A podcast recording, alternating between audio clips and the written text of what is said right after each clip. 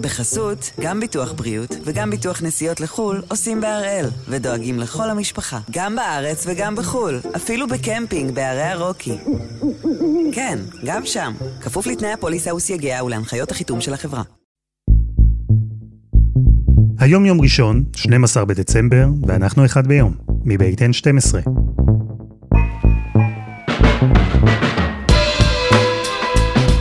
אני אלעד שמחיוף, ואנחנו כאן כדי להבין טוב יותר מה קורה סביבנו, סיפור אחד ביום, כל יום.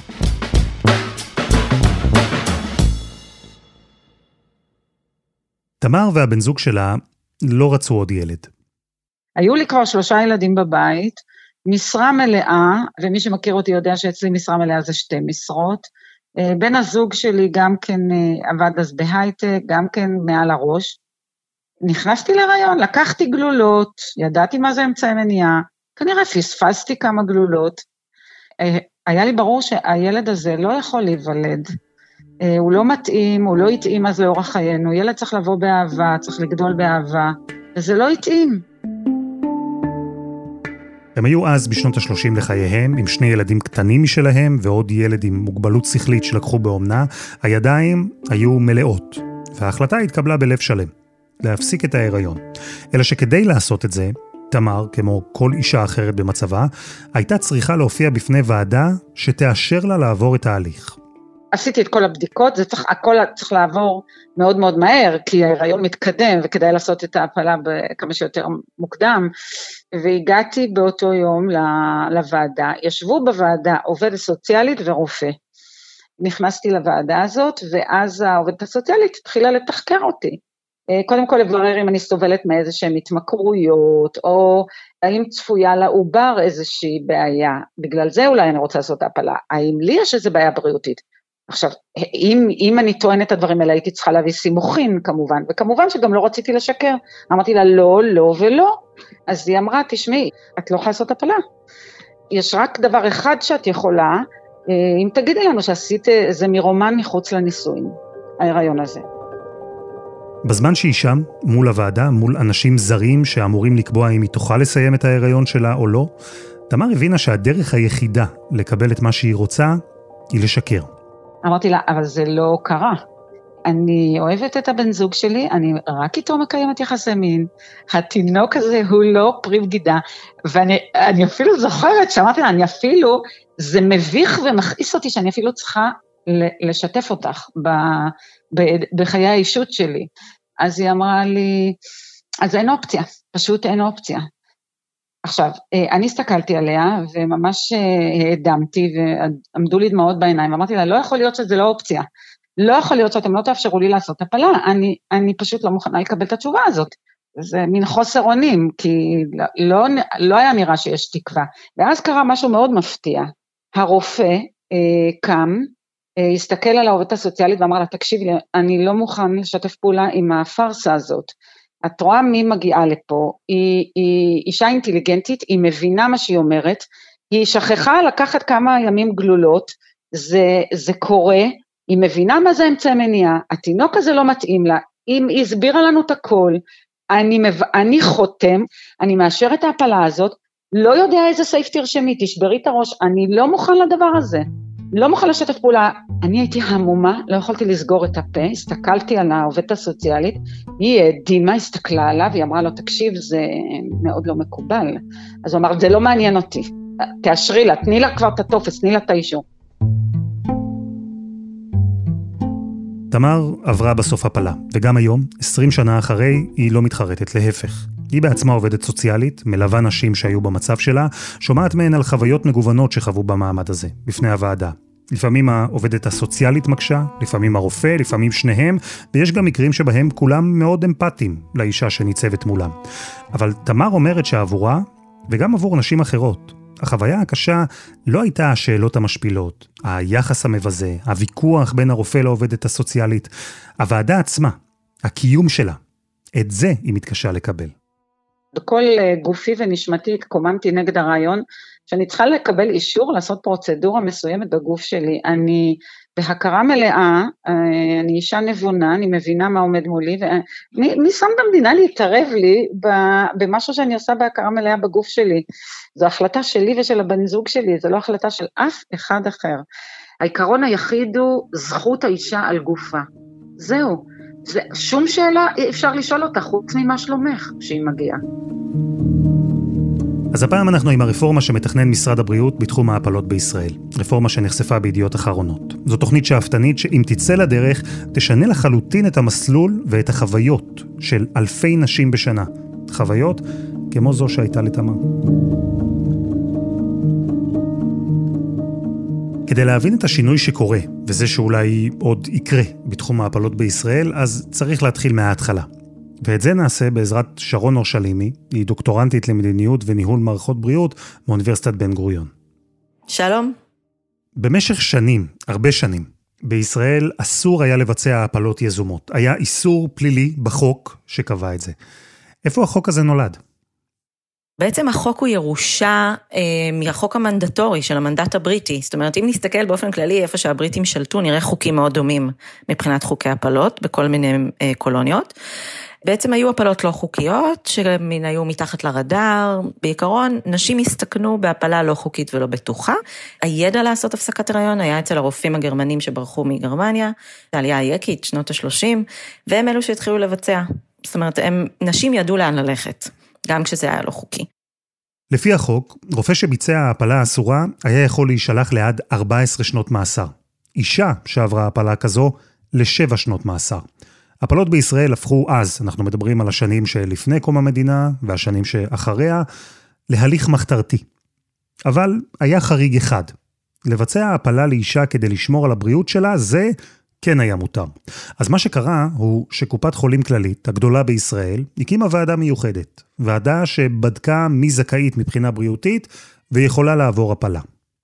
הם כן רואים את טובת האישה והם בעצם מכנסים ועדה של רופאה, עובדת סוציאלית, רופא, יותר נכון בזמנו, ובעצם אה, אה, מאשרים הפסקות הריון.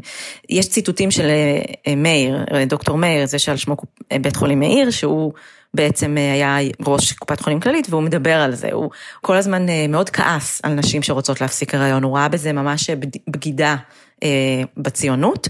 יש שם, יש היסטוריה לא, לא מדהימה סביב הסיפור הזה. הוועדה היום בחוק היא מבוססת על משהו ש... מה שקופת חולים עשו, ככה זה היה נקרא אז. בשנות ה-70, 40 שנה אחרי שקבעה שהפלה מלאכותית היא עבירה פלילית, ישראל החליטה שהיא רוצה לבצע רפורמה בתחום.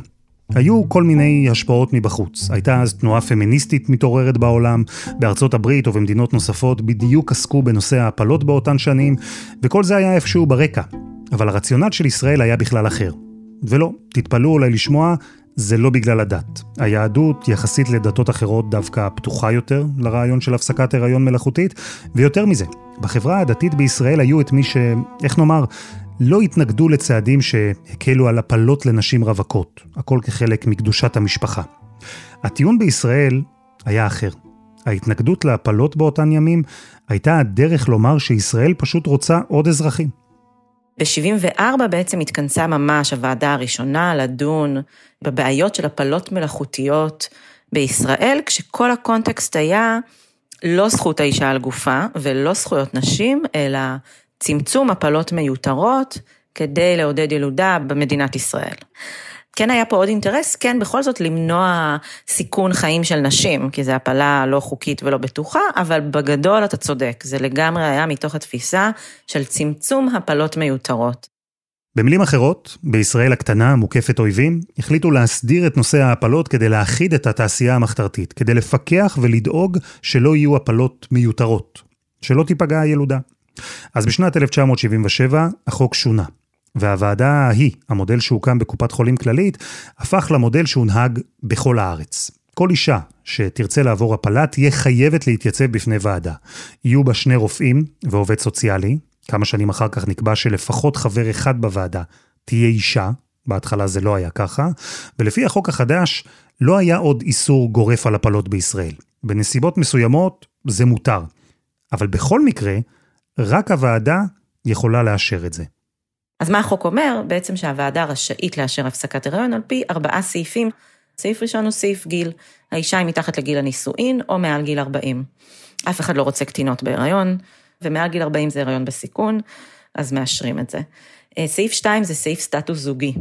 אה, אישה שההיריון הוא מחוץ לנישואין, שזה יכול להיות אישה רווקה, או שההיריון הוא לא מהאיש שהיא נשואה לו, וכתוצאה מיחסים פליליים, זאת אומרת, כתוצאה מאונס או גילוי עריות. סעיף 3, אה, זה בעצם אם יש בעיה פיזית או מומית בעובר בעצם. וסעיף 4 זה סעיף בריאות האישה, בריאות נפשית ובריאות פיזית. זאת אומרת, אם המשך ההיריון עלול לפגוע באישה מבחינה נפשית או פיזית. אז לכאורה החוק החדש הפך הפלות לדבר מקובל יותר, אבל בפועל, לא ממש. אם בתעשייה המחתרתית של לפני החוק, כל אישה בעצם הייתה יכולה לעבור הפלה, תוך סיכון כמובן, באופן לא מפוקח, אז עכשיו הוועדה יכולה להחליט שאישה מסוימת חייבת להמשיך את ההיריון, אם ההפלה שהיא רוצה לעשות מנוגדת לחוק. ובעצם, מאז 1977, ועד היום, ישראל נמצאת באותו מצב. המודל ההוא של 1977 הוא בדיוק זה שנהוג גם היום. אם תפתח את ספר החוקים הישראלי, היום, אתה תראה את זאת הלשון. הפסקת הריון אינה חוקית במדינת ישראל, אלא אם כן אישה עוברת ועדה. הפילוסופיה של החוק לא מכירה באוטונומיה של נשים, הפילוסופיה של החוק היא אוסרנית. הרוח, הרוח של החוק הוא אוסרני והוא גם בתוך חוק העונשין, אוקיי? זאת אומרת שזאת עבירה פלילית, אה, אם לא עברת ועדה. עכשיו, חשוב לי להגיד שהפליליות היא על הרופא המבצע ולא על האישה שעושה הפלה. אז המצב שנוצר הוא כזה. אישה חייבת להופיע בפני ועדה ולבקש לסיים הריון לא רצוי באופן מלאכותי. חוקית, הוועדה יכולה לאשר רק בארבעה תנאים מאוד ספציפיים. וזה מוביל לכך שנשים שהתנאים לא רלוונטיים להן, הן משקרות. הן משקרות, וכולם יודעים שהן משקרות. אבל קודם, חסות אחת, וממש מיד חוזרים.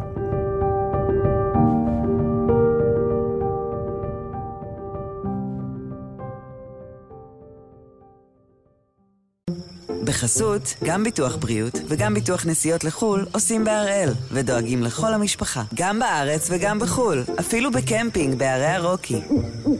כן, גם שם, כפוף לתנאי הפוליסה וסייגיה ולהנחיות החיתום של החברה. אנחנו עם הרפורמה המתוכננת בנושא ההפלות בישראל, ואם דיברנו על הוועדות שמאשרות הפלות, אלו שכל אישה שרוצה להפסיק הריון חייבת להופיע בפניהן, אז דוקטור עידו שולט, מנהל יחידת האם והעובר בבית החולים רמב"ם, ישב במסגרת העבודה שלו במאות ועדות כאלה, לפחות. אני למדתי רפואה כדי להציל חיים, כדי להיות רופא. זו עבודה שהיא קצת שונה באופי שלה, ועם זאת אנחנו מנסים לעשות אותה ברגישות ומכל הלב. ללא קשר לרפואה, התחושה האישית היא לפעמים לא נוחה. כבר בטח הבנתם, דוקטור שולט ממש לא אוהב את זה. אני מאוד מאמין שכאשר אישה הגיעה ופונה בבקשה להפסקת הריון, היא עשתה את כל השיקולים. אני, אני סומך על שיקול הדעת של נשים. אני מרגיש שלא בנוח לשבת במקום הזה, למרות שזה החוק ואני מחויב לציית לו כמו כל אזרח, אז גם כרופא בוודאי. קחו לדוגמה אישה נשואה, מתחת לגיל 40, בריאה פיזית עם עובר בריא שרוצה לעבור הפלה. יש לפי הערכות אלפי נשים כאלה בישראל בכל שנה. כאן כבר אין ארבעה תנאים רלוונטיים, כי החוק מאפשר לדוקטור שולט לדוגמה לאשר לה לעשות הפלה רק בשני תנאים. אם למשל ההיריון יכול לפגוע בה נפשית, וכאן היא צריכה להביא חוות דעת של פסיכיאטר, בתשלום, בין אם הוא כזה שחושב, או שפשוט מוכן לומר שיש לה סיכון נפשי. התנאי השני הוא אם ההיריון הוא מחוץ לנישואין. וכאן אין הוכחות שאפשר או צריך להביא, רק להצהיר. אנחנו שואלים רק את הסעיפים על פי החוק, על סמך איזה סעיף פנית, במידה והיא עומדת בסעיף אנחנו מאשרים. ובמידה ולא, אין לנו ברירה, אלא לא לאשר. מה שנוצר הוא סוג של ישראבלוף. ב-2019, כמעט 18,000 נשים הגיעו לוועדות וביקשו להפסיק הריון באופן מלאכותי. יותר מ-99% מהמקרים אושרו. עם נתונים כאלה, קשה שלא לחשוב שהוועדות הפכו לסוג של חותמת גומי. הצגה. וברור לכולם שחלק מהמקרים האלה, חלק מההפלות, הם אושרו כי האישה שיקרה. יותר נכון, נאלצה לשקר. בגלל שאני בת פחות מ-40 ויש דופק, אז אני צריכה באמת לגשת לוועדה. ואז התייעצתי, התקשרתי לעובדת סוציאלית שעבדה אז בבית חולים העיר, והיא בעצם אמרה לי שלא יאשרו לי את ההפלה בבית החולים, ושהאופציה היחידה שלי זה להגיד שזה מחוץ לנישואים.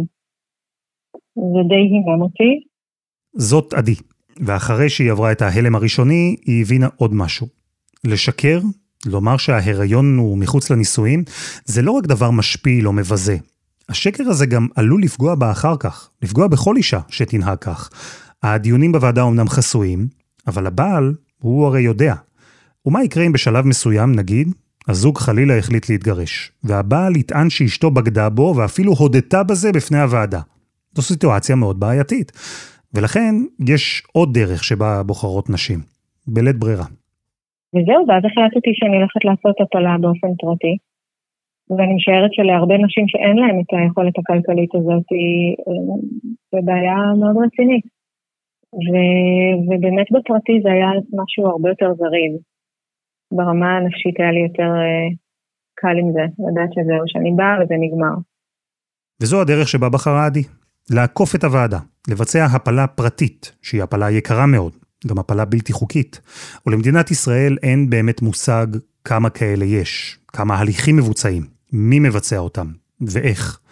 וכשזה המצב, כשזו המציאות של ההפלות בישראל, משרד הבריאות מתכנן עכשיו רפורמה. יוזמה שאם תצא לפועל, תשנה לחלוטין את התמונה. הן עומדות במצב משפיל. ומביך, בלי שיש שום סיבה לכך שזה יהיה מצב משפיל ומביך.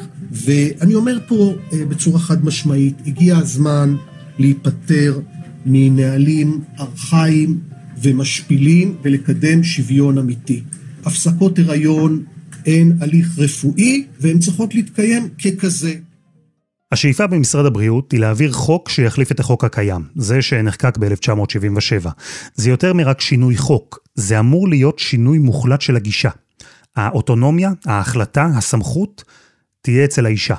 כי לפי היוזמה החדשה, עד השבוע ה-12, אישה תוכל לבצע הפלה בלי ועדה, דרך קופת החולים, אפילו לעשות את זה בבית. הרוב המוחלט של ההפלות המלאכותיות קורה בשלב הזה, השלב הראשון של ההיריון. והיום אפשר להפסיק הריון מוקדם אפילו עם כדורים. וכן, זו פרוצדורה לא נעימה, יש לה השלכות, אבל זה בהחלט אפשרי. בשלבים המתקדמים יותר, אלו שבהם לעובר יש כבר חיים, עד השבוע ה-24, אז עוד תהיה ועדה, אבל היא לא תהיה ועדה שמאשרת, אלא רק מייעצת. ובשלבים המאוחרים יותר, אלו שבהם העובר הוא כבר יצור חי לחלוטין, אז תידרש ועדה, כמו היום, לאשר הפלה במקרים שהחוק מתיר. והצעת החוק הזו מבוססת בין היתר על עבודה שעשתה פרופסור נויה רימלט מאוניברסיטת חיפה. היא המליצה כבר ב-2014 לשנות את האופי של הוועדות, שכן יספקו תמיכה, אבל לא ייתנו אישור. אישה תגיע לבית חולים, היא תגיד אני רוצה להפסיק הריון, אז היא תופנה לוועדה מייעצת, הדגש הוא על ועדה מייעצת שהיא לא ועדה מאשרת, והרעיון הוא שהייעוץ יהיה ניטרלי, במובן שהוא לא יכוון אותה, אולי תשקלי בכל זאת לשאת את ההיריון ולמסור את הילד לאימוץ או דברים מן הסוג הזה, אלא ייעוץ שיציף את כל האופציות, ייתן מידע, ינגיש אה, כל, כל מידע שהיא רוצה אה, וכן הלאה. וצריך להבין, אלו שינויים דרמטיים. ולכן גם במשרד הבריאות מבינים שיהיה קשה מאוד להעביר אותם בכנסת. כי כדי להעביר חוק כזה צריך תמיכה של הקואליציה. תמיכה שמפלגה כמו רע"מ, אפילו מפלגת ימינה, לא בטוח שייתנו. אז במקביל, עד שיעבור החוק, אם בכלל יעבור, משרד הבריאות פועל כבר כדי לשנות את מה שהוא יכול בלי חקיקה, בשטח. ככה למשל החליטו שם לשנות את השאלונים שנשים נדרשות למלא לפני שהן מופיעות בפני הוועדה. יש שם למשל שאלה כמו, למה לא השתמשתם באמצעי מניעה? ויש תשובות שכתובות מראש, למשל, שכחה או הזנחה. השאלות בסגנון הזה, הן כבר לא יהיו חלק מהשאלון החדש. כולל אגב, לוודא זמינות של תורים. לצמצם זמני המתנה. פה פשוט time is an essence, כאילו, הריון שגדל, יש לנו כאילו הגבלות של זמן. ויש עוד שינויים. למשל, ינסו להפוך חלק מהאינטראקציה של נשים עם הוועדה לאלקטרונית, כדי שלא יצטרכו להופיע פיזית וכך תחסך חלק מהאי נעימות. משרד הבריאות רוצה גם להקים בינתיים ועדות חדשות, כדי שיפעלו מהר יותר ובאופן יעיל יותר. ובכלל, אמרו לנו שם שאם בכל זאת הוועדות יישארו, אם החוק לא יעבור, אז הם מקווים שרוח המפקד החדשה במשרד הבריאות תהפוך אותן למקום פחות לא נעים. ופרופסור רימלט היא בעד. היא חושבת שזה צעד חשוב, בדרך לשינוי חשוב, אבל היא מזכירה לנו עוד משהו. יש עוד דרכים לטפל בהריונות לא רצויים, למנוע אותם מראש. אם אנחנו רוצים למנוע הריונות בלתי רצויים, אנחנו צריכים להבטיח שיש נגישות מלאה גם לחינוך מיני, גם בקרב קבוצות שמרניות דתיות יותר, וגם נגישות מלאה לאמצעי מניעה כולל מימון. אז זו הדרך. לא באמצעות הפלות, ואני אגיד לך עוד נתון מאוד חשוב. הנתונים מראים גם שאיסורים על הפסקות הריון לא מפחיתים בכהוא זה את מספרן של הפסקות הריון. אישה שהחליטה שהיא רוצה הפסקת הריון תעשה את זה, ולא משנה מה המכשולים שאתה תשים בדרכה. והמצב בישראל הוא ייחודי. כי כמעט 100% מהבקשות מאושרות, הטיעון לאסור הפלות בישראל סבב תמיד סביב העניין הדמוגרפי, עידוד ילודה. השיח סביב הפלות בארץ הוא לא להוט, הוא לא אמוציונלי כמו למשל בארצות הברית. לא מדברים אצלנו כמעט במונחים של מוסר, של רצח או של דת. אבל גם אצלנו יש אנשים שחוששים שלהפוך הפלות להליך קל מדי, נגיש מדי, זה יגרום להיריון להפוך למשהו שייתפס בקלות ראש. פרופסור רימלט אומרת שלחשש הזה אין גיבוי בנתונים מהעולם. אז התשובה לזה שאין שום בסיס אמפירי לטענות האלה. אתה יודע, אתה גבר, אתה לא נכנסת להיריון, אז אני יכולה להגיד לך, אתה יודע שאף אישה לא מתייחסת לדברים האלה בקלות, אנחנו גם יודעות את זה מממצאים שזה לא עובד ככה. והאמת היא, זה קורה לא רק בישראל. גם בעולם, הנושא הזה, הפלות, ממשיך לעורר ויכוח. ויש עוד טיעונים. בעד ונגד הקלות, אבל בסוף הוויכוח כאן בעצם הוא לא רק על הפלות, הוא ויכוח גדול יותר. זה ויכוח על זכויות, ויכוח על אוטונומיה, ויכוח על הסמכות של המדינה להחליט עבור נשים. זה ויכוח על עצמאות, עצמאות של אישה לקבל את הבחירה בעצמה על הגוף שלה. קודם כל כי זאת סוגיה אה, חוקתית, עקרונית, מהותית. האם הגוף הנשי הוא של האישה או של המדינה? ואנחנו היום במקום שהגוף הוא כבר לא של המדינה, והוא כבר לא של הממסד הרפואי, הגוף הוא שלנו.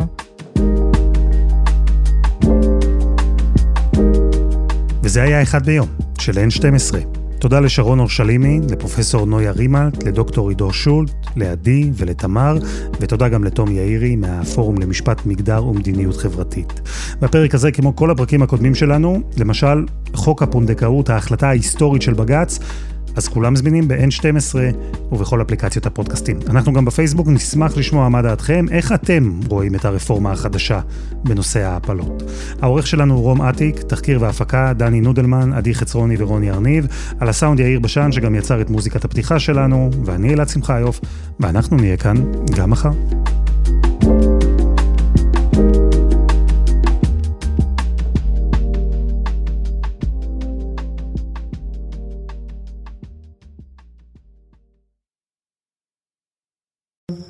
בחסות, גם ביטוח בריאות וגם ביטוח נסיעות לחו"ל עושים בהראל, ודואגים לכל המשפחה, גם בארץ וגם בחו"ל, אפילו בקמפינג בערי הרוקי. כן, גם שם, כפוף לתנאי הפוליסה וסייגיה ולהנחיות החיתום של החברה.